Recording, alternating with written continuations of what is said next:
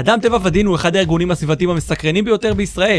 מצד אחד הם פועלים באמצעות בתי המשפט ובחקיקה כדי לשפר את איכות הסביבה שלנו, ומהצד השני הם לעיתים יושבים בישיבות, בוועדות, ביחד עם אה, אותם טייקונים ומפעלים, כדי לייצר סביבה טובה ובריאה יותר. בשיחה מיוחדת שקיימתי עם עורך הדין עמית ברכה, מנכ"ל הארגון, הוא מספר על האתגרים שבניהול מאבק בשלוש חזיתות, על המצבים שבהם לעיתים הוא נמצא מול בעלי המפעלים בבית המשפט, ויום למחרת הוא יושב עם אה, אותו בעל מפעל בשיחה על האתגרים שבניהול ארגון מורכב, תורמים, קיצור, הרבה מאוד אתגרים שכל מנהל ומנהלת יוכלו ללמוד מהם המון. אז קדימה, פרק חדש של משני כיוון עם עורך הדין עמית ברכה, מנכ"ל אדם טבע ודין, מתחילים עכשיו. משני כיוון שיחות אינטימיות ואישיות עם מנכ"ליות ומנכ"לים בכירים על ההצלחות, הכישלונות וההחלטות שמשנות כיוון, עם אור אליעז. שלום לכם וברוכים הבאים לפרק חדש של משני כיוון והיום אני שמח לארח כאן אדם שאני מאוד מאוד אוהב אנחנו ככה בתקופה מאוד ארוכה כבר עובדים יחד עורך דין עמית ברכה מנכ"ל אדם טבע ודין מה העניינים? בוקר טוב אור הכל נהדר. איזה, איזה כיף שהגעת לפרק הזה. תודה כיף להיות פה. תודה אנחנו כבר אה, קודם כל אה, עובדים ככה לא מעט בפודקאסט האדיר שלכם אקלים פוליטי שמי שלא מכיר לא שמע זה הזמן לפתוח ספוטיפיי להתחיל לשמוע את אקלים פוליטי פודקאסט מעולה על המצב של הסביבה על באמת על, ה, על התהליכים המדהימים שאתם עושים באדם טבע ודין אבל לפני שככה נגיע לפודקאסט ולעשייה המדהימה שלך אני רוצה ברשותך להתחיל מההתחלה אה, למה אתה בסיום לימודי המשפט שלך, אני לוקח אותך, אולי גם תספר קצת על הילדות וכאלה, אולי זה גם הוביל לשם, אבל למה אתה מתחיל להיות דווקא עורך דין לענייני סביבה? מה מושך אותך בדבר הזה? אז האמת היא שלא התחלתי להיות עורך דין לענייני סביבה, אבל כן התחלתי להיות עורך דין בנושא שנוגע גם לסביבה, וזה נושא של זכויות אדם, נושא של הגנה על זכויות בסיסיות. אה, אני הייתי שלוש שנים במשרד אה, עורכי דין שעסק בהרבה מאוד סיוע לאוכלוסיות שונות שנזקקות להגנה של בתי המשפט, בעיקר בית המשפט העליון, והסביבה אליה הגעתי לאחר כמה שנים בעצם סימנה עבורי מעבר אה, אה, לאותו סוג של, לאותו תחום הייתי אומר, רק מאיזושהי זווית אחרת, כאשר גיליתי שלא מספיק להגן רק על הסביבה כסביבה פיזית, אלא צריך להגן גם על זכויות האדם הסביבתיות. וכמו שאמרת, שאלת לגבי אולי מהבית, אולי מהילדות, כן זה מהילדות, מכיוון שאני גדלתי בבית מאוד uh, משפטי, אבא שלי היה פרופסור למשפטים שקידם זכויות אדם ומשפט חוקתי מינהלי, משם הגעתי ובעצם הכנסתי לתוך אדם טבע ודין את התפיסה ש... סביבה זה גם זכויות אדם סביבתיות. לגמרי, זאת אומרת כי יש הרבה מאוד פעילים סביבתיים, אנשים שפעילים תוך הדבר הזה באמת נותנים את הנשמה שלהם, את החיים שלהם למען הסביבה, זה גם מדהים לראות אגב את הדבר נכון, הזה, וזה עוד, כן. עוד נושא מדהים, לראות אנשים נכון. שבאמת יכולים לעבוד באיזה עבודה שירצו, לקבל נכון. כמה כסף שירצו, לחיות בתנאים נהדרים אבל אבל יש להם איזה מטרה בראש שלהם את הקוז הזה והם מוכנים לתת את כל החיים שלהם ממש. עבורו. ממש כך. אה, הם נותנים את הקוז הזה כי היום אני חושב גם יותר מתמיד ברור שסביבה זה לא מותרות זה לא כמובן מחבקי העצים. אגב מחבקי עצים ככה בסוגריים היום ברור שאת העץ צריך לחבק לא רק בגלל שהוא יפה ובגלל שהוא תורם לנוף אלא כי הוא תורם לבריאות שלנו כי הוא סופח פחמן כי הוא מייצר חמצן כי הוא מצל עלינו כן אה, בזמן של התחממות גלובלית ואני חושב שההבנה אה, היום הולכת וגוברת של הציבור בכללותו בוודאי של פעילי סביבה שהסיפור הוא קיומי. הסיפור הוא אוויר שאנחנו נושמים, מים שאנחנו שותים, כימיקלים שסובבים אותנו ושצריך לטפל בהם, ובסוף, או אולי בהתחלה, תלוי איך מסתכלים על זה, היום גם משבר האקלים, כי בסופו של יום ישראל מדינה קטנה שתינזק הכי הרבה, או בין המדינות שתינזקנה ביותר ממשבר האקלים. מדהים, אני ממש ממש מסכים איתך ואני חושב שגם יש התעוררות יפה מאוד בשנים האחרונות של אה, הבנה, אני חושב שזה בכלל נכון להרבה מאוד תחומים, אנחנו בתור כן. בני אדם, אנחנו, אה, העיניים שלנו פקוחות יותר, אנחנו חומלים יותר, אנחנו מבינים שיש יותר מדעה אחת נכונה, אנחנו מבינים שיש עוד דרכים להסתכל על העולם, אני חושב שיש פתיחות הרבה יותר גדולה בשנים כן. האחרונות, גם אם זה בצד הגלובלי, אבל אני חושב שבגלובלי זה יותר קל, בישראל יותר קשה, נכון. אנחנו מאוד מאוד מיליטריסטים, נכון. מאוד ממוקדי נכון. צבא וביטחון. ו- ו- ו- אבל כן בשנים האחרונות יש איזו נכון. התעוררות ואנשים מתחילים יותר להבין את החשיבות של מאבקים כמו שלכם, כמו מאבקי נשים שגם כן היו הרבה מאוד שנים מחוץ כן. ל- ל- לעין נכון. הציבורית וקיבלו איזה, איזה, איזה אה, נופח ככה פחות אה, טוב.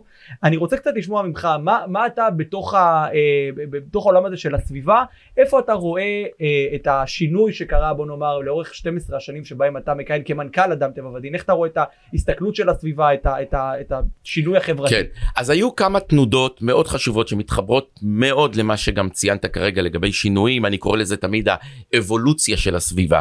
זאת אומרת, אם בעבר הסתכלו על הסביבה, כמו שאמרתי קודם, כנושא אה, של מותרות, או נושא שנוגע רק להגנה על הטבע ועל הנוף, ושנצא אה, לפארקים ליהנות מהם, נחזור הביתה, נמשיך לזהם, נמשיך אה, אה, אה, גם אה, לפגוע אולי בסביבה, אה, שלא לדבר על התאגידים שפוגעים והורסים. היום, אה, בשנים האחרונות, יותר ויותר שמים את האדם במרכז. מדברים על צדק סביבתי כחלק מהצדק החברתי.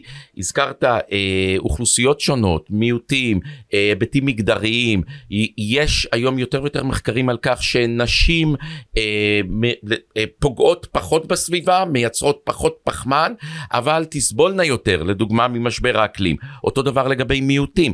כלומר, הסיפור של צדק סביבתי הוא נדבך מאוד מאוד מרכזי בתוך הצדק החברתי הכולל. נכון, ישראל כמדינה מאוד מיליטריסטית אה, עושה שינויים קדימה מכיוון, וזו הנקודה אני חושב החשובה, שאנחנו באדם טבע ודין, אני מקווה, הצלחנו וממשיכים לנסות אה, לבסס אותה בצורה משמעותית. הסיפור הסביבתי הוא סיפור של חיי היום יום שלנו. כלומר, גם מי שלא מבין שזיהום אוויר אה, נגרם מעוד ועוד רכבים פרטיים אה, על הכביש, לא רוצה לעמוד בפקקים. אז זה מגיע, אז הסיפור הסביבתי פוגש אותו במקום הזה, שנמאס לו לעמוד בפקקים, שהוא יוצא בבוקר והיום יום שלו נראה אה, קטסטרופלי מכיוון שהוא מגיע עייף לעבודה, והפריון שלו יורד כי הוא נמצא כמה שעות פחות בעבודה, כי הוא על הפקקים, כמו שאני אומר, מזדקנים על הכביש, שזה נורא, ואז אבל יש זמן לשמוע פודקאסטים עמית לפחות. כן, זה, זה נחמד, בדיוק. אבל אפשר גם ברכבת אגב, נכון, וברכבת או באוטובוס אפילו עדיף, כמובן עדיף, לא אפילו.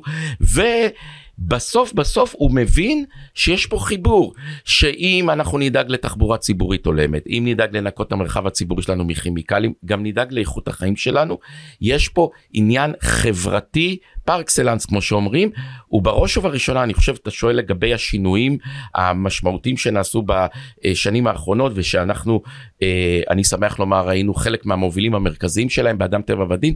אחד זה יותר ויותר חקיקה סביבתית שהצלחנו להוביל אליה כל מהפכת המחזור, אה, חוק אוויר נקי שאדם טבע ודין הוביל, ניסח ולקח שמונה שנים להעביר אותו והיום אנחנו נושמים אוויר נקי יותר בזכות חוק אוויר נקי. לצד זה קידום של כל תחום הצדק הסביבתי וכמובן אנחנו מסתכלים עם הפנים קדימה עכשיו אה, אל עבר גם אספקטים כלכליים כי בסוף כלכלה ראויה עם סביבה הולך יחד זאת אומרת סביבתי וכלכלי זה אה, קשר אה, שהוא חשוב מאוד. לגמרי, בטח היום אתה יודע כשאתה אתה נכנס ל, ל, לאתר חברת התעופה ואתה רואה שהם מתחייבים להיות קרבון uh, ניוטרל לדוגמה בדיוק. עד 2030 וכל מיני יעדים כאלה, אתה. רואה שיש פה באמת כבר התחברות, כי גם החברות המסחריות הגדולות, אני מדבר עכשיו אפילו לא רק על ישראל, אני מדבר בכלל בעולם, כולם מבינים שזה לא רק חובה אלא גם משהו שהצרכן דורש ממך בדיוק. והצרכן רוצה בדיוק. לראות שאתה אה, אה, אה, עושה טוב לסביבה ותורם זה כבר הפך להיות משהו חשוב והצרכנים מצביעים ברגליים ומגיעים או נכון. לא מגיעים לחברה לפי ה- ה- אה, טביעת הרגל הפחמנית לפעמים נכון. לפי, לפי כל דבר כזה או אחר. אני רוצה אבל כן לקחת אותך שנייה לאדם טבע ודין, כי אדם טבע ודין זה ארגון מאוד מיוחד בנוף כן, הארגונים כן. הסביבתיים. רוב הארגונים הסביבתיים, אה, רובם מארגנים הפגנות, או עושים אה, פוסטים בפייסבוק, אתם ממש הולכים וגם, ופועלים בכלים המשפטיים חוקתיים, כמו שאמרת, כמו שלמדת מבית אביך, אתם ממש עושים את הדברים האלה בשטח, אתם הולכים ויוזמים הצעות חוק, ואתם אה, פועלים בפן המשפטי בבתי המשפט, העליון והמחוזי ואיפה שצריך כדי להגן על הסביבה.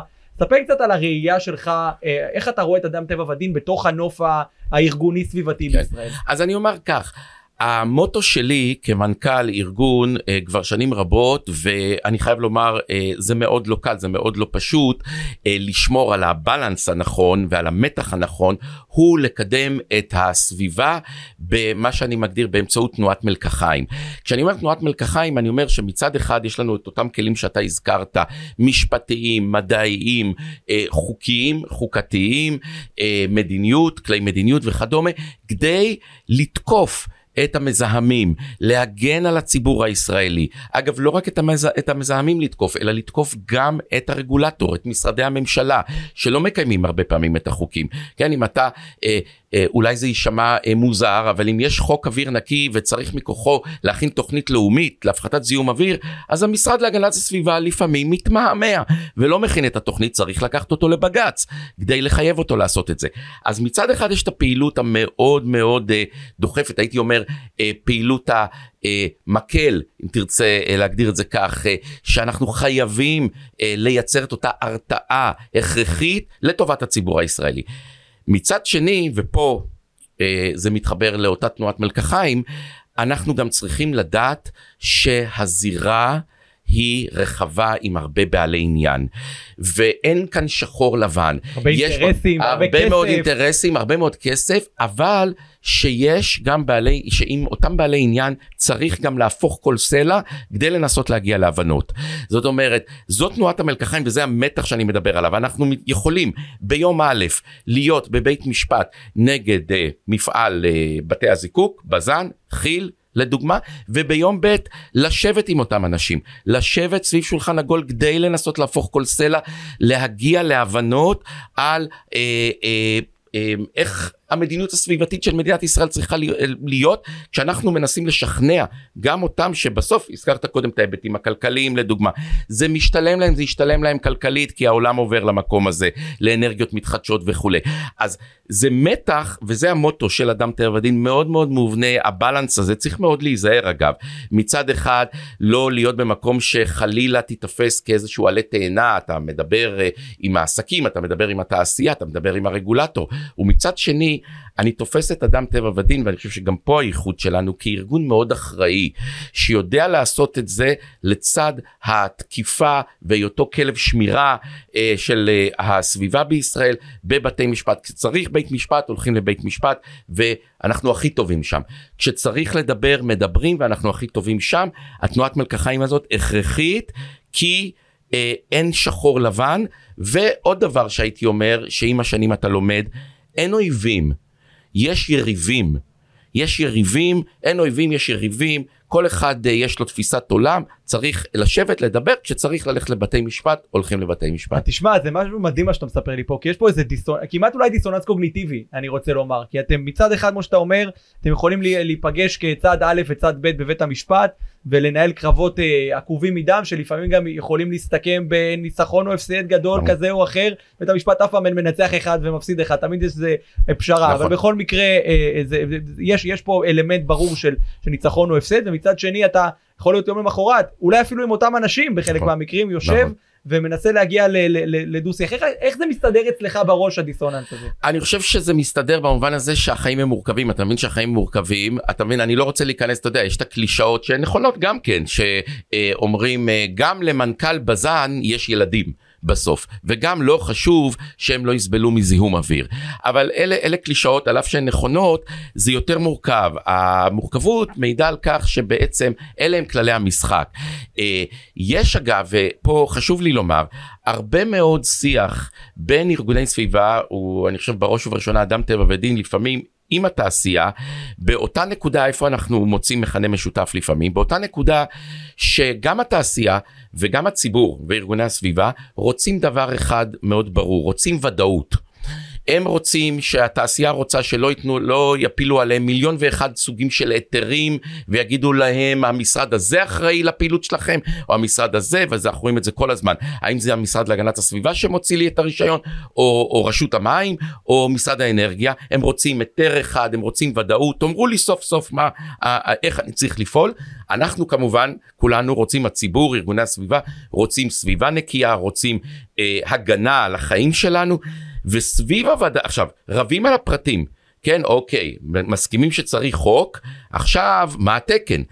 איפה אנחנו בעצם אה, מגיעים להסכמות? כאן אנחנו רבים הרבה מאוד כמובן, הם ירצו תקן כמה שפחות אה, אה, פחות מחמיר מקל, ומקל, ואנחנו נרצה תקן כמה שיותר מחמיר וזה, אבל ככה לדוגמה הגענו להישג של אה, חקיקת חוק אוויר נקי.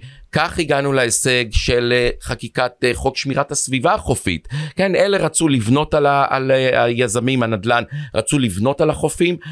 ארגוני הסביבה באו ואמרו לא החופים הם לתועלת הציבור.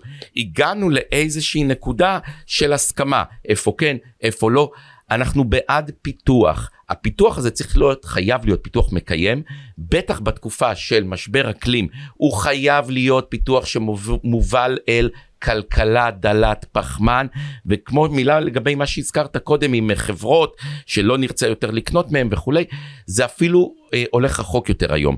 חברה ישראלית שלא תעשה את המעבר לאיפוס פחמן חברה אמריקאית חברה בריטית חברה בלגית תפסיק לסחור איתה תפסיק פשוט לסחור איתה יותר מזה בלי איפוס פחמן בקרוב אנחנו נשלם. אה, כשאנחנו נייצא מוצרים לחו"ל שאנחנו מייצרים פה מס גבולות מי שלא יהיה לו חוק פחמן, אה, התחייבות להפחתת פחמן, תשלם במקום זה בגבול מס. אז, אז, אז כך שחברות אין להן ברירה, הן לא תשרודנה, התעשייה לא תשרוד. בלי מעבר לכלכלה דלת פחמן. מדהים, ואנחנו תכף אולי גם נדבר על העניין הזה של, של ישראל לעומת העולם, בטח בהיבט הזה של סביבה, אבל אני רוצה קצת לחזור אליך באופן אישי. 2010, אתה, אתה הופך להיות uh, מנכ"ל אדם טבע ודין, אחרי הרבה שנים כעורך דין לענייני סביבה. למה? למה אתה הופך להיות מנכ"ל החברה ולא אומר אני אמשיך לייצג את, ה, את, ה, את הארגון, את הסביבה, בדיונים, מה גורם לך לעשות את המעבר הזה? אני חושב שזה איזשהו תהליך אה, של אה, התפתחות גם בתוך הארגון. אה, אחרי אה, לא מעט אה, הצלחות, הישגים, בעיקר בכל מה שנוגע להגנה על זכויות. אה, ציבור סביבתיות, זכויות אדם סביבתיות. אני ניהלתי בארגון לפני היותי מנכ"ל את כל מה שהגדרנו המוקד הירוק. אה, פרויקט פרו בונו לטובת הציבור, הצגנו קהילות שלמות מהציבור ללא תשלום, ללא אה, אה, אה, שכר טרחה, אה, בפני, בבתי המשפט, בעיקר אוכלוסיות מוחלשות, כאלו שנפגעות יותר אה, באופן טבעי אה, ממפגעים סביבתיים, ואני חושב שזה היה איזשהו תהליך טבעי, אני אה, אה, לאחר מכן אה, הייתי אה, סמנכ"ל הארגון תקופה מסוימת, התקדמתי לתפקיד מנכ"ל, כי רציתי אה, את ה... התפיסות הללו שלי שבעצם הובלתי בבתי המשפט לאורך השנים, אה, לאורך אה, יותר מעשר שנים, אה, רציתי לבסס אותן כתפיסות שהן חלק מהחזון של הארגון. ואת זה אתה עושה כמנכ"ל, את זה אתה עושה כמנכ"ל. אם אתה מייצג בבית משפט בנושאים שנוג... סביבתיים חברתיים, אתה רוצה עכשיו להביא את זה אל שולחן הארגון, אל שולחן החזון. הארגוני ואת זה בעצם אנחנו עושים מאז. אמ, לא שלפני כן לא היו הישגים לאדם טבע ודין ובאמת אה, מי שהקים את הארגון היה אה, פרופסור אלון טל שהביא בכלל תפיסה חזונית אמיתית מארצות הברית לארגון כמו שלנו. אני מאוד מקווה שאתה יודע אומר זאת אה, בענווה רבה שאני שומר גם על הרוח שאנשים כמו אלון טל פיל ורבורג דני פיש השופט דני פיש שם בית משפט המחוזי אה, הובילו בארגון. מדהים ולאורך אה, 12 השנים האלה אתה מרגיש... ציפי שריציק שכחתי סליחה עורכת דין מאוד. ציפי שריציק קודמתי שכמובן אה, הובילה את הארגון במשך שנים רבות בהצלחה רבה כן. לגמרי אז אז כשאנחנו מסתכלים אבל כשאתה מסתכל אולי באיזשהו קצת רטרוספקטיבה בחופש 12 שנים זה חתיכת תקופה. אה, אה, לא, לא, אה, לא קצרה בכלל.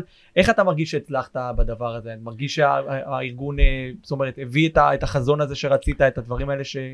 שרצית להגיע אליהם? תמיד יש עבודה רבה עוד לפנינו כמובן. מה שאני חושב שכן הצלחנו לעשות זה להביא יותר ויותר הבנה גם בקרב מקבלי החלטות וגם בקרב הציבור שהנושא הוא קיומי, הוא חלק מהחיים שלנו היומיומיים. אגב, רואים את זה היום בסיפור האקלימי. אה, פתאום אתה רואה שיכולים לדבר, אתה יודע, אלה מצד שמאל ואלה מצד ימין, על כך שכן אה, אה, צריך אה, הפחתת פחמן בשיעור הזה, גזי חממה, או לא צריך בשיעור הזה, צריך בשיעור אחר, אבל יש הסכמה שצריך חוק אקלים מימין ומשמאל. אני חושב שהיכולת של אדם טבע ודין להוביל אה, את ההבנה שחייבים חקיקה אי אפשר להמשיך להסתמך על החלטות ממשלה, על אמירות, על הצהרות של ראש הממשלה בנושאי סביבה. בלי חוק ומשפט, הדברים, קודם כל ממשלה הבאה לא מחויבת למה שהממשלה הזאת עושה. כן, אז אתה חייב חוק שיחייב אותך, זה אחד ההישגים של אדם טבע ודין. הצלחנו להוביל, הייתי אומר, את, המער, את המערכת השלטונית להכרה שבתחום הסביבה חייבים חקיקה ורגולציה מתקדמים. אה, מתקדמות וזה דבר אחד. הדבר השני שאני מקווה שהצלחנו לפחות חלקית לעשות, אני יודע ששם עוד, עוד יש הרבה מאוד עבודה, זה לשכנע את הציבור שהנושא הזה, שעל הנושא הזה, צריך לבחור את הנבחרים שלו. זה עדיין לא שם. לצערי זה עדיין לא שם. זאת אומרת, כשאנחנו אומרים לאנשים, אם אתם מאמינים שזה קיומי, שיותר אנשים מתים מזיהום אוויר בשנה מאשר מפעולות אה, חבלה, אה, פעולות ביטחוניות, אז אתם צריכים גם להצביע כך בבחירות. כלומר, יותר נכון לא להצביע למי שאין לו מצע סביבתי, אקלימי, מתקדם, מודרני. ואנחנו עוד לא שם. עדיין, פתחת ואמרת, הביטחון, המיליטריזם, עדיין, עדיין הוא ששולט בכיפה. אני מקווה שנתקדם לשם. בוודאי אה, ככל שנבין שהחיים האזרחיים שלנו הם אה, הדברים עצמם. לגמרי. אני רוצה אה, גם מתוך, אתה יודע, ההישגים והדברים האלה, אנחנו מדברים פה על, ה, על, ה, על הדברים הטובים, אבל אתה יודע, בסוף אני מרגיש את זה בחלקת האלוהים המאוד מאוד קטנה שלי כמנכ"ל של חברה אה, מאוד מאוד קטנה, ואתה בכל אופן בארגון אה, גם משמעותי וגם לאורך זמן. החיים האלה של להיות מנכ"ל הם לא חיים פשוטים בכלל, זאת אומרת, מדבר, אנחנו מדברים על ההישגים ועל הדברים, אבל מצד שני, יש המון המון דברים שאתה צריך להתעסק בהם לאורך היום, שהם לא תמיד הדברים שמה שנקרא, זה החוג שאליו נרשמת במרכאות. יש אה, ימים לא פשוטים וימים אה, אה, טובים יותר ופחות, ויש אה, הרבה מאוד דברים שבסוף, אתה יודע, כדי להוביל ארגון ולהוביל מערכת, וגם להוביל הרבה מאוד אנשים, והרבה מאוד אה, תהליכים שהם לפעמים כן מצליחים או לא מצליחים. אני רוצה שתיקח אותי קצת לעולם הפנימי הזה שלך. איך, איך זה מרגיש ל, ל, להיות מנכ"ל של ארגון כזה תקופה כל כך ארוכה?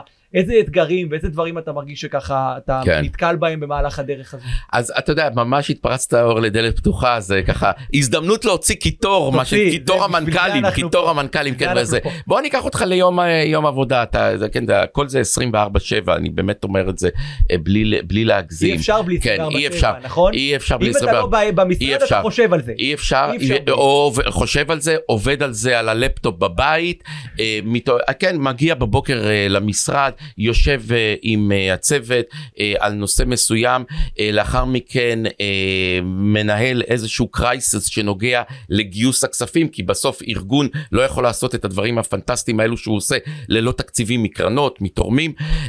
הרבה מאוד תורמים ישראלים שהולכים וגדלים ככה, שתורמים לנו, אבל אתה צריך גם את זה לנהל, ולאחר מכן צריך להגיע לכנסת, או להגיע לפורום כזה או אחר, לבחון באיזה, באיזו טקטיקה אנחנו נוקטים, האם הולכים להליך משפטי, או שנכון יותר ללכת לחקיקה, או שנכון להמתין ולנסות לדבר, כמו שאמרתי קודם, עם אותו משרד ממשלתי ולנסות להגיע להבנות לפני שהולכים לבתי משפט. אה, יש כמובן את כל ההון האנושי ש... ופה זו הזדמנות להודות לצוות אדם טבע ודין הנפלא שבלעדיו העבודה הזאת לא יכולה להתבצע, שאת זה צריך לנהל. ההון האנושי, כל אחד באמת עם הבעיות שלו, כל אחד עם התפיסות עולם גם האישיות שלו, אה, אה, שלעיתים לא עולות בהכרח בקנה אחד עם תפיסת העולם הארגונית, שזה בסדר גמור, אה, אבל צריך לנהל את זה, אה, בעיות אישיות, פרסונליות, אתה יודע, כל הדברים הרגילים הללו, אה, ובסוף בלילה לעיתים, כן, גם צריך להתראיין ב-12 בלילה לגלי צה"ל או לערוץ אחר, אה, לכתוב את הדברים, אז בהחלט, אה, בהחלט מכל וכל, וזה מה שעושה את העניין הייתי אומר. זה כן. עושה את העניין, אבל איך אתה מתמודד עם זה מה, מהפן הרגשי, הפסיכולוגי? כן. קל לך לעשות את זה, קשה לך, מה, מה, ספר לי על רגע אולי. כן. ככה לא, לא פשוט כן, שהיה לא פשוט. לך, שברמה האישית אני כן. מתכוון. תראה, אני אומר לך, אני חושב שאני אתן אה, רגע שאני חושב שזה היה להרבה מאוד מאיתנו, אבל אה, ולהרבה מאוד גורמים במשק כמובן, אבל אני אתן לך מהזווית שלי כמנכ"ל, שלרגע חששתי שהכל מתמוטט וזה היה בתחילת הקורונה. ה- התחושה הייתה, בסדר, יש את הטכנולוגיה, את האמצעים הטכנולוגיים עכשיו ש- ש- שעובדים מהבית, ויש זומים והכל טוב ויפה, אבל התחושה הייתה שהכל מתפרק. אגב, מכל, המקום, מכל הכיוונים. אה, אה, התומכי, התורמים, קרנות שתורמות, אה, הפסידו הרבה מאוד כסף בעקבות המשבר. כן, המ- המשק הישראלי אה, אה, אה, ניזוק באופן קשה, הכלכלה הישראלית ניזוקה, הכלכלה העולמית ניזוקה. אה, אתה צריך אבל בסוף גם לחבר את האנשים, הם לא, הם, הם כל אחד בביתו, צריך תוכניות עבודה, לעקוב אחר תוכניות העבודה האלו, אתה מאמין באנשים שלך, אתה יודע שהם מאוד ערכיים, אבל החיבורים האלו אה, פתאום אה, שהם... מיוצרים במשרד, בשיחות מסדרון, בישיבות משותפות, אז הזום זה לא אותו דבר, ופתאום אתה חש שהכל הכל מתפרק. אני אומר לך מה נותן לי כוח. א', כמובן שהצוות אה, נותן כוח כי, כי, כי, כי אתה אז מגלה ש... אה, אה, אה, יכול לעשות רק את, את מה שאתה יכול לעשות, את המקסימום, אתה לא, אין מה, אתה לא, אתה לא אה, אה, אה, אה, בעל יכולות אה, אה, על, אה, ולכן אתה צריך לעשות את מה שאתה עושה, ואולי זה נשמע כמו קלישה, אבל מי שנותן כל הזמן, נותן לי את הביטחון ואת ה... אה, הייתי אומר, את ה... באמת תשוקה. אה, לדברים ובטח בתקופות כאלה כמו הקורונה כשישבנו כולנו בבית וכולי זו המשפחה שלי. אה, אה, בת הזוג שלי והילדים שלי אני תמיד אומר אומרים לי נו הילדים כולם מטורפים על הילדים שלהם אני אומר וזה נכון וזה כמובן טבעי אני אומר הילדים שלי אה, ברגע שאני הם רואים שאני באיזושהי מצוקה והם אה, אומרים לי אבא. אה, אה, תפסיק להיות כזה כבד ראש וזורקים לי איזושהי בדיחה זה עושה לי את היום זאת אומרת ואז אתה אומר רגע אתה מבין מה מה, מה, מה חשוב יותר מה חשוב פחות הם מאוד מצחיקים אותי הילדים שלי וזה נותן לי את הכוח אה, אז כן יש תקופות שפל כאלה אה, אני חייב לומר לך בעניין של אה, עבודה כל הזמן לטובת גיוס תקציבים זה לא כך בכל העולם. יש מקומות בארצות הברית, באירופה, שארגונים שדומים, עושים עבודה דומה לשלנו. יש להם תקציבים, הם עתירי תקציבים. בארץ, שוב אני חוזר למה שאתה אמרת, למה שמים קודם, על מה שמים קודם את הדגש, בגלל ששמים אותו קודם כל על נושאי ביטחון ו- ו- וחוץ, ושלא לומר אה, בנושאים פילנטרופיים, אה, ילדים חולים, שזה בוודאי צריך לבוא קודם כל, לפני הכל, בתי חולים, למה תורמים קודם, רק אחר כך לסביבה, הכל מאוד קשה. אתה כל הזמן רודף אחרי ה, אה, אה, באמת המטבע אה, ואחרי התורמים. אני פעם אמר מישהו משהו מאוד יפה, אה, אה, נתן בדיח, אה, אנקדוטה כזאת, אומר יש איזה פסנתרן ב, ב, איפשהו שם בדרום ארצות הברית באיזה פאב שעל הפסנתר כתוב לו כשנכנסים רואים מה כתוב לו על הפסנתר Don't shoot the piano man he's doing his best אז אתה זה מה שאתה אתה אומר לעצמך זה מה שאני עושה את הטוב ביותר כפי שאני מבין uh, יחד עם צוות נפלא שעוזר לי צוות הנהלה שלנו צוות uh, דירקטוריון וכמובן uh, צוות uh, אדם טבע ודין. זה דברים מדהימים מה שאתה אומר כי יש הרבה מאוד uh, מנכ"לים אנשים בכלל שאני מדבר איתם שלא מוכנים להסתפק ב-doing is best. אומרת הם אומרים אני לא מוכן שיהיה לי כתוב על הפסנתר don't shoot me because I'm doing my best כי הם רוצים תמיד לעשות את, ה, את הכי טוב שאפשר ולעשות הרבה מעבר למה שהם יכולים והם אף פעם לא מסתפקים במה שהם עושים. כן. אז הראייה שלך מבחינתי כאילו היא מדהימה כי לא הרבה אנשים אם בכלל מצליחים להגיע לדבר הזה. איך כן. הצלחת? זאת אומרת, כן. אני משער שזה לא הגיע מההתחלה, זה לא באת עם הדבר כן. הזה מהבית, היה פה איזשהו תהליך. נכון, תראה, אני מטבעי מאוד אופטימי, אז לכאורה אופטימיות כזו אמורה לשדר אה, אולי גם אופוריה, ואמורה לשדר אה, שבאמת אפשר לעשות את המעבר וכולי. אז א', אתה תמיד, הרי זה כל אה, העיקרון של חזון. הח- ה- העניין של חזון הוא שאתה שואף אליו אבל אף פעם לא מגיע אליו. אף פעם לא יכול להגיע. לזה יש שם איזשהו חזון למעלה הוא נמצא שם נר לרגלינו. ויחד עם זאת אני חושב שלמדתי להיות מאוד מאוד ריאלי גם לגבי מה ניתן להשיג אה, ואיך נכון לקדם את הדברים. ויש עוד דבר שחשוב לומר על העשייה שלנו בתחום הסביבה, אגב זה לא כך בתחומים חברתיים אחרים, לא בהכרח כך. אה, הדברים לוקחים זמן. אה, כשאתה מוביל חקיקה, הזכרתי קודם את חוק אוויר נקי, לקח שמונה שנים עד שהוא עבר בכנסת. אתה צריך אורך רוח, אתה צריך דרך אה, להבין שיש פה דרך מאוד מאוד ארוכה, הרבה סבלנות. אז במובן הזה, כשאתה מבין מה ריאלי, מה פחות ריאלי, ואתה מעצב את זה נכון, או לפחות מנסה, אז אני חושב שזאת הדרך. תראה זה בעיניי כמו שאמרתי דבר מדהים כי העניין הזה שאתה מבין שיש לך דברים שאתה כן יכול לעשות בחיים האלה ויש מטרות שאתה כן יכול להגיע אליהן ויש מטרות שכרגע לפחות בגלל המשאבים בגלל הארגון בגלל אה, המצב הכלכלי הפוליטי לא משנה מה כי אתה גם עובד עם, עם פוליטיקאים אנחנו גם נגיד על זה שתי מילים בהמשך אז זה, זה בעיניי מדהים לראות שאתה כן יכול להבין מה אפשרי כרגע ומה יהיה אפשרי בעתיד שזה בעיניי דבר כן. מעולה. אני רוצה להתייחס לך קצת לנקודה אחת שהיא גם בעיניי אחד הדברים הכי הכי משמעותיים בעולם הזה של ניהול ומנכ"לות זה איזה של ניהול זמן. כן. אנחנו באים בבוקר אני יודע שיש לי את המשימה הזאת והזאת והזאת ואז מגיע יום העבודה והופך לנו את כל הרצונות כי יש פה בלטם ויש פה דבר שהיה משהו חשוב לעשות ויש משהו שהיה אמור לקרות ובוטל היום כן. ויש איך אתה מצליח לנהל עצמך את הזמן בצורה ראויה איך אתה מצליח להגיע למשימות ה...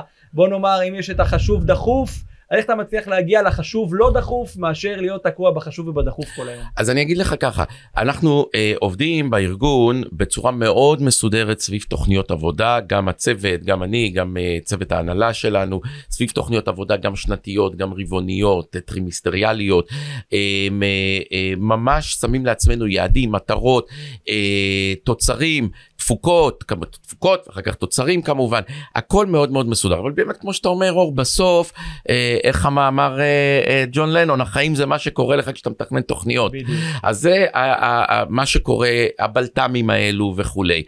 המטרה היא, אני חושב, הרעיון הוא, וזה לא תמיד עובד, אבל חייבים כל הזמן שזה יהיה בראש, חייב שזה יהיה לך בראש כמנכ"ל, שאתה צריך לדעת שיש שוטף. ויש אה, מה שנקרא לקפוץ מעל נהר הזמן זאת אומרת גם לאפשר לעצמך לעסוק באסטרטגיה, לעסוק uh, ביכולת לבנות, uh, לפתח. Uh, יש את השוטף שהוא כל הזמן קורע אותך.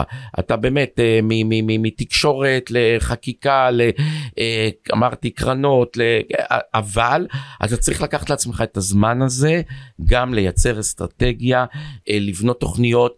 תוכניות פיתוח עתידיות לארגון הרבה פעמים עושים את זה אה, כן בשעות שאתה לא במשרד בשעות שאתה אה, בבית אה, במשרד עושים את זה גם עם הצוות שמנהל איתך את הדברים אבל זה מאוד מאוד לא פשוט אבל אתה חייב כלומר מי שישקע תחת השוטף סופו בעצם לא לשרוד כי הוא יהיה בטוח בשורט רן בטווח הקצר הוא יכול לעשות יכול להיות שהוא יעשה עבודה נהדרת. הוא לא יבנה את המהלכים, שלא לומר את הארגון, לטווח הארוך. אגב, אה, כך, אנחנו באדם טבע ודין יצאנו לפני, אנחנו בדיוק עכשיו בסוף אה, חמש שנים של תוכנית חומש שהייתה לנו, אה, תוכנית אסטרטגית לארגון, איך אנחנו בונים, מקדמים במצב דברים כזה. כל הארגון כולו יצא לכמה, ל, ליום ריטריט כזה של אה, לא, ב, לא במשרד, קצת מחוץ, אתה יודע, לחשוב, לנקות את הראש, אה, להתרענן, לחשוב מה נכון לארגון לשנים הבאות, ומעת לעת צריך לעשות את זה. החוכמה היא אחר כך לדעת גם ליישם את זה, לא לשכוח ליישם את זה. בדיוק. ולא לחזור ולשקוע בשוטף. לחזור לשוטף ולדברים האלה, בדיוק. בדיוק. זה כן, העניין, אגב, כן. לפעמים אתה מנסה לעשות אתה יודע, כי נכון. לעשות יום retreat זה קל, לקחת יום נכון, במשרד, נכון, מחליטים יום חמישי עוד חודש נכון, שעושים, נכון, ואחרי זה ליישם את זה, זה באמת הדבר המשמעותי, כן. ומדהים לראות גם את העניין הזה של תוכנית אסטרטגית שהיא לחמש שנים, אתה יודע, כן. אני חושב על התחום שלי, אתה יודע, הפקת תוכן דיגיטלי, פודקאסטים, אומר אם אני אתחם עכשיו לחמש שנים, שום דבר לא יהיה שווה לי לחמש שנים האלה, כי זה משתנה הרי חמש, שש כן. פעמים בדרך. כן. אז, אז זה, זה, זה משתנה, וצריך ללכת עם השינוי, כן. זה חלק מתוכנית זה, צריך, וזה בסדר ללכת עם השינוי, והכרחי ללכת עם השינוי, אבל שתהיה איזושהי מסגרת. בדיוק, כן. לגמרי. לגמרי, זה, זה מדהים בעיניי. אני חושב שעוד אה, דבר אה, ש, שבאמת שווה לדבר עליו זה זה שאתם ארגון מאוד מיוחד בהיבט הזה של עבודה מול פוליטיקאים. יש המון המון ארגוני מגזר שלישי בארץ, כן. והמון, כן. והמון כן. ארגונים חברתיים, סביבתיים, ולא לא כולם זוכים לקשר כל כך משמעותי ועמוק עם הפוליטיקאים בכנסת, ציינת שאתה מגיע ללא מעט לכנסת, לדבר עם חברי כנסת נכון. ושרים, להגיע לוועדות, איך זה נראה, איך הדבר הזה משתלב בתוך אה, עבודת ירושלים? האם זה כאילו, זה משהו שהוא נפרד מהעשייה הרגילה שלך, או שזה אה, תחנה בדרך? זה, זה משהו אחר שאתה עושה, איך, איך זה נכנס אצלך בתוך העשייה שלך? בתוך העשייה. אז אני אגיד ככה, תראה, זה תמיד חלק מהמכלול אה, של אה, קידום מדיניות סביבתית. חייב להיות. אה, זה אף פעם לא נפרד מכיוון שבסוף כשאתה יושב עם פוליטיקאי אתה יושב איתו על קידום החקיקה כי אולי לא הצלחת להוביל איזשהו הליך בבית המשפט. אז אתה אומר אולי אני אלך על חקיקה ולהפך אתה יושב איתו כדי לראות אם נכון או לא נכון ואם לא יצליח אולי נלך לבית משפט אולי אתה רוצה לקדם מדיניות סביבתית הכל קשור בהכל. יש נקודה שהיא מאוד יפה אה, וחיובית בשיח הסביבתי הישראלי אני חייב לומר בניגוד לארצות הברית בניגוד לאירופה הוא עדיין עדיין למרות שזה מתחיל גם להשתנות אבל הוא עדיין לא נתפס כפוליטי ובמובן הזה מאוד אה, אה, נוח לעבוד עם פוליטיקאים מכל הקשת הפוליטית אנחנו מגיעים לכנסת אני מגיע לכנסת אני יכול לשבת עם אנשים מהימין הקיצוני ומהשמאל הקיצוני ומהחרדים. אנחנו תמיד נותנים את הדוגמה כי זה פשוט לאנשים לא נשמע אה, כל כך אה, אה, טבעי אה, שבמשך שנים עבדנו אנחנו עדיין עובדים עם אה, חבר הכנסת משה גפני אה, מהסיעה החרדית שהוביל חלק גדול מאוד מהחקיקה הסביבתית בישראל. חוק אוויר נקי הוא חתום עליו. יחד עם חברי כנסת מימין ומשמאל יש שדולה אה, סביבתית חברתית בכנסת שמאחדת באמת פתאום אתה רואה אנשים שרבים ו- ומשתוללים בוועדת חוקה אחד על השני פתאום אה, מתחברים יחד. אז פה במובן הזה זה, זה, זה מצוין זה נהדר. אני חושב שהרעיון שה, לעבוד אה, מול אה, פוליטיקאים הוא uh, הכרחי, הוא, הוא, הוא, הוא, הוא נדבך מאוד חשוב, הייתי אומר, אם תפיסת העולם שלך, כמו שאמרתי קודם, היא שהכל חייב להתחיל מאיזושהי מסגרת נורמטיבית. אנחנו צריכים חוקים כדי לדעת, כדי א', לדע, לדעת שאנחנו יכולים לחייב את מי שחוקק אותם גם לבצע, אבל גם כדי לדעת מה אנחנו הציבור, איפה ישראל עומדת מבחינת uh, הגנה על הסביבה, איזה כלים יש לה. אתה צריך פלטפורמה בסיסית של uh, חוקים, וכשאני מגיע לכנסת, כן, זה לשבת עם פוליטיקאים מימין, לשבת עם פוליטיקאים משמאל, לראות איך מחברים ביניהם סביב הנושא הסביבתי, ובהחלט uh, באופן הזה לבנות את הדברים. תראה, אם כבר uh, התחלנו לדבר על uh, עניין של פוליטיקאים, אז uh, 12 שנים, עברת לא מעט ממשלות, אחת או שתיים או שלושים. בוא תספר לי קצת על איך ראית את ההתקדמות הזאת כי אתה יודע אתה מנסה להוביל גם מהפכים דברים לטווח הרחוק נכון. וכל פעם מתחלפת לך כאן ממשלה נכון. וזה מאוד מאוד מעכב את העניינים וגם עכשיו אנחנו לקראת תקופה פוליטית מאוד מאוד uh, מעניינת אשמח ככה לשמוע מה דעתך בנושא. כן הייתי אומר שזו שאלת המיליון דולר כשעובדים uh, מול uh, כנסת מול פוליטיקאים זאת אומרת ברור לך שגם אלה שכוונתם טובה ושרוצים לעשות טוב וכן חושבים לטווח ארוך ורוצים uh, לקדם נושאים לטווח ארוך בסוף בסוף הקדנציה שלהם היא קצרה. זאת אומרת, אנחנו אומרים הרי במקסימום ארבע שנים, היום בישראל הממוצע של ממשלות, אה, מאז קום המדינה עשו ממוצע, ממוצע הוא לדעתי פחות, קצת פחות משלוש שנים לממשלה. שלא לדבר על אה, בשנים האחרונות אה, מה שקורה. זה מאוד בעייתי. אתה חייב אה, להראות שגם בטווח הקצר יש הישגים. יותר מזה, גם אם אותו פוליטיקאי שמקדם עכשיו, לדוגמה שר, שרה להגנת סביבה, לא תראה ב... בקדנציה שלה את ההישג, כשזה יקרה עוד כמה שנים ואולי תהיה במקום אחר, היא תוכל להצביע על כך שזה קרה בזכותה. אני אתן לך דוגמה, אה, השר לשעבר להגנת סביבה גלעד ארדן קידם הרבה מאוד נושאים, היה שר מצוין, קידם הרבה מאוד נושאים סביבתיים שהוא לא ראה את הפירות שלהם אה, דווקא בקדנציה שלו. אבל היום, היום הציבור, אנחנו פעילי סביבה, הוא עצמו, יכולים לבוא ולומר ולראות שזה קרה בזכותו. גם אם זה קרה חמש שנים אחרי. כן, הוא התחיל לקדם את הנושא של אה, עצירת אה, המפעלים במפרץ חיפה. היום, יותר מעשר שנים אחרי, או עשר שנים אחרי הכהונה שלו, באמת הולכים להזיז את המפעלים, הוא התחיל עם זה. זאת אומרת, יש פה, על זה אתה משחק כארגון, אה, או יותר נכון, בונה את הטיעון שלך כארגון סביבתי, גם מול פוליטיקאים שהחשיבה שלהם היא קצרת טווח. מדהים. אה, אז אה, זה בהחלט, אה, אתה יודע, שוב, זה יפה לראות גם את, ההשתנות ואת התנועה שאתה עושה לאור הדברים האלה הפוליטיים, וגם שאתה זוכר לפוליטיקאים את, ההישגים והדברים שלהם, וגם, זה גם בעיניי דבר לא רגיל, שאתה יודע, רואים אולי לפעמים מאבקים סביבתיים כמשהו ששייך למחנה פוליטי אחד, אבל אתה יודע, לראות ולשמוע שאתה יכול לדבר עם כולם, כולם. גם עם האנשים ה- שאתה פחות היית חושב שהם מתעניינים כן. בפן הסביבתי כדי לעשות את השינויים האלה, וזה דבר מדהים. אה, זמננו קצר, אז אנחנו נגיע לשאלון הקצר שלנו, חמש שאלות קצרות, עונים עליהם ככה דוך. מהראש. אה, ההחלטה שאתה הכי גאה בה? ההחלטה שאני הכי גאה בה היא ההחלטה אה, להגיע לאדם טבע ודין. מדהים. הכישלון שאתה הכי זוכר בראש? כישלון שאני הכי זוכר בראש בתחום הסביבתי הוא הכישלון אה, במאבק אה, על כביש 6 אה, בישראל, כן. רגע ששינה לך את החיים? רגע ששינה לי את החיים זה כשהילדים שלי נולדו. מדהים, לגמרי, זה הרגע הכי חשוב. כן. אה, הפתעה או משהו שלא ציפית לו שקרה לך במהלך 12 השנים האלה? אה, במהלך 12 השנים האלה אה, אני אה, סבלתי, היה לי, הייתה תקופה לא פשוטה בריאותית, מיד עם התמנותי למנכ"ל. שרדתי אותה, אה, הנה אני כאן היום ולא ציפיתי, איזשהו אה, אה, אה, אה, בעיה בריאותית שהייתה לי עם התמנותי למנכ"ל והיום אני בריא ו... כל הכבוד. כן. ואיפה אדם טבע ודין תהיה בעוד חמש שנים? היא תהיה במקום אה, שמשפיע לא רק על הסביבה בישראל, אלא על הסביבה והכלכלה הישראלית ממקום של אה, כלכלה דלת פחמן והסתכלות אקלימית נכונה אה, לטובת אה, לא רק הדור הזה, אלא הדורות הבאים. לגמרי, לגמרי. ושאלת בונוס, טיפ אחד למנכ"ל ששומע אותנו? אה, תסדר לעצמך גם הרבה מאוד זמן פנוי, לך לשחק טניס, לגמרי. לך לראות ספורט, לך לראות אה, אומנות, טוס תרבות, לראות טוס טניס, לראות טניס, לראות? טוס כן. לראות טניס, כן. לגמרי, אחלה, מדהים. אז תשמע, אה, עורך דין עמית ברכה, מנכ"ל אדם טבע ודין, היה לי תענוג אה, אדיר אדיר לדבר איתך, נהניתי מאוד. מהשיחה הזו, תודה רבה שהגעת תודה. גם לי היה תענוג, תודה רבה. תודה רבה. תודה. תודה רבה גם לכם שהאזנתם, נתראה בפרקים הבאים, יאללה ביי. תודה רבה שהאזנתם. הפודקאסט הזה הוא בשבילי דרך, ואני אשמח מאוד אם תהיו חלק מהדרך שלי. תשתפו את הפודקאסט הזה לחבר, חברה, מישהו שיכול ליהנות ולהרוויח ממנו. מוזמנים לשמוע את הפודקאסט וגם לדרג אותו בחמישה כוכבים בספוטיפיי, אפל וגוגל, ולעקוב אחריי ואחרי מה שאני עושה ב-orelias.com. תודה רבה שהאזנתם, נתראה בפרקים הבאים.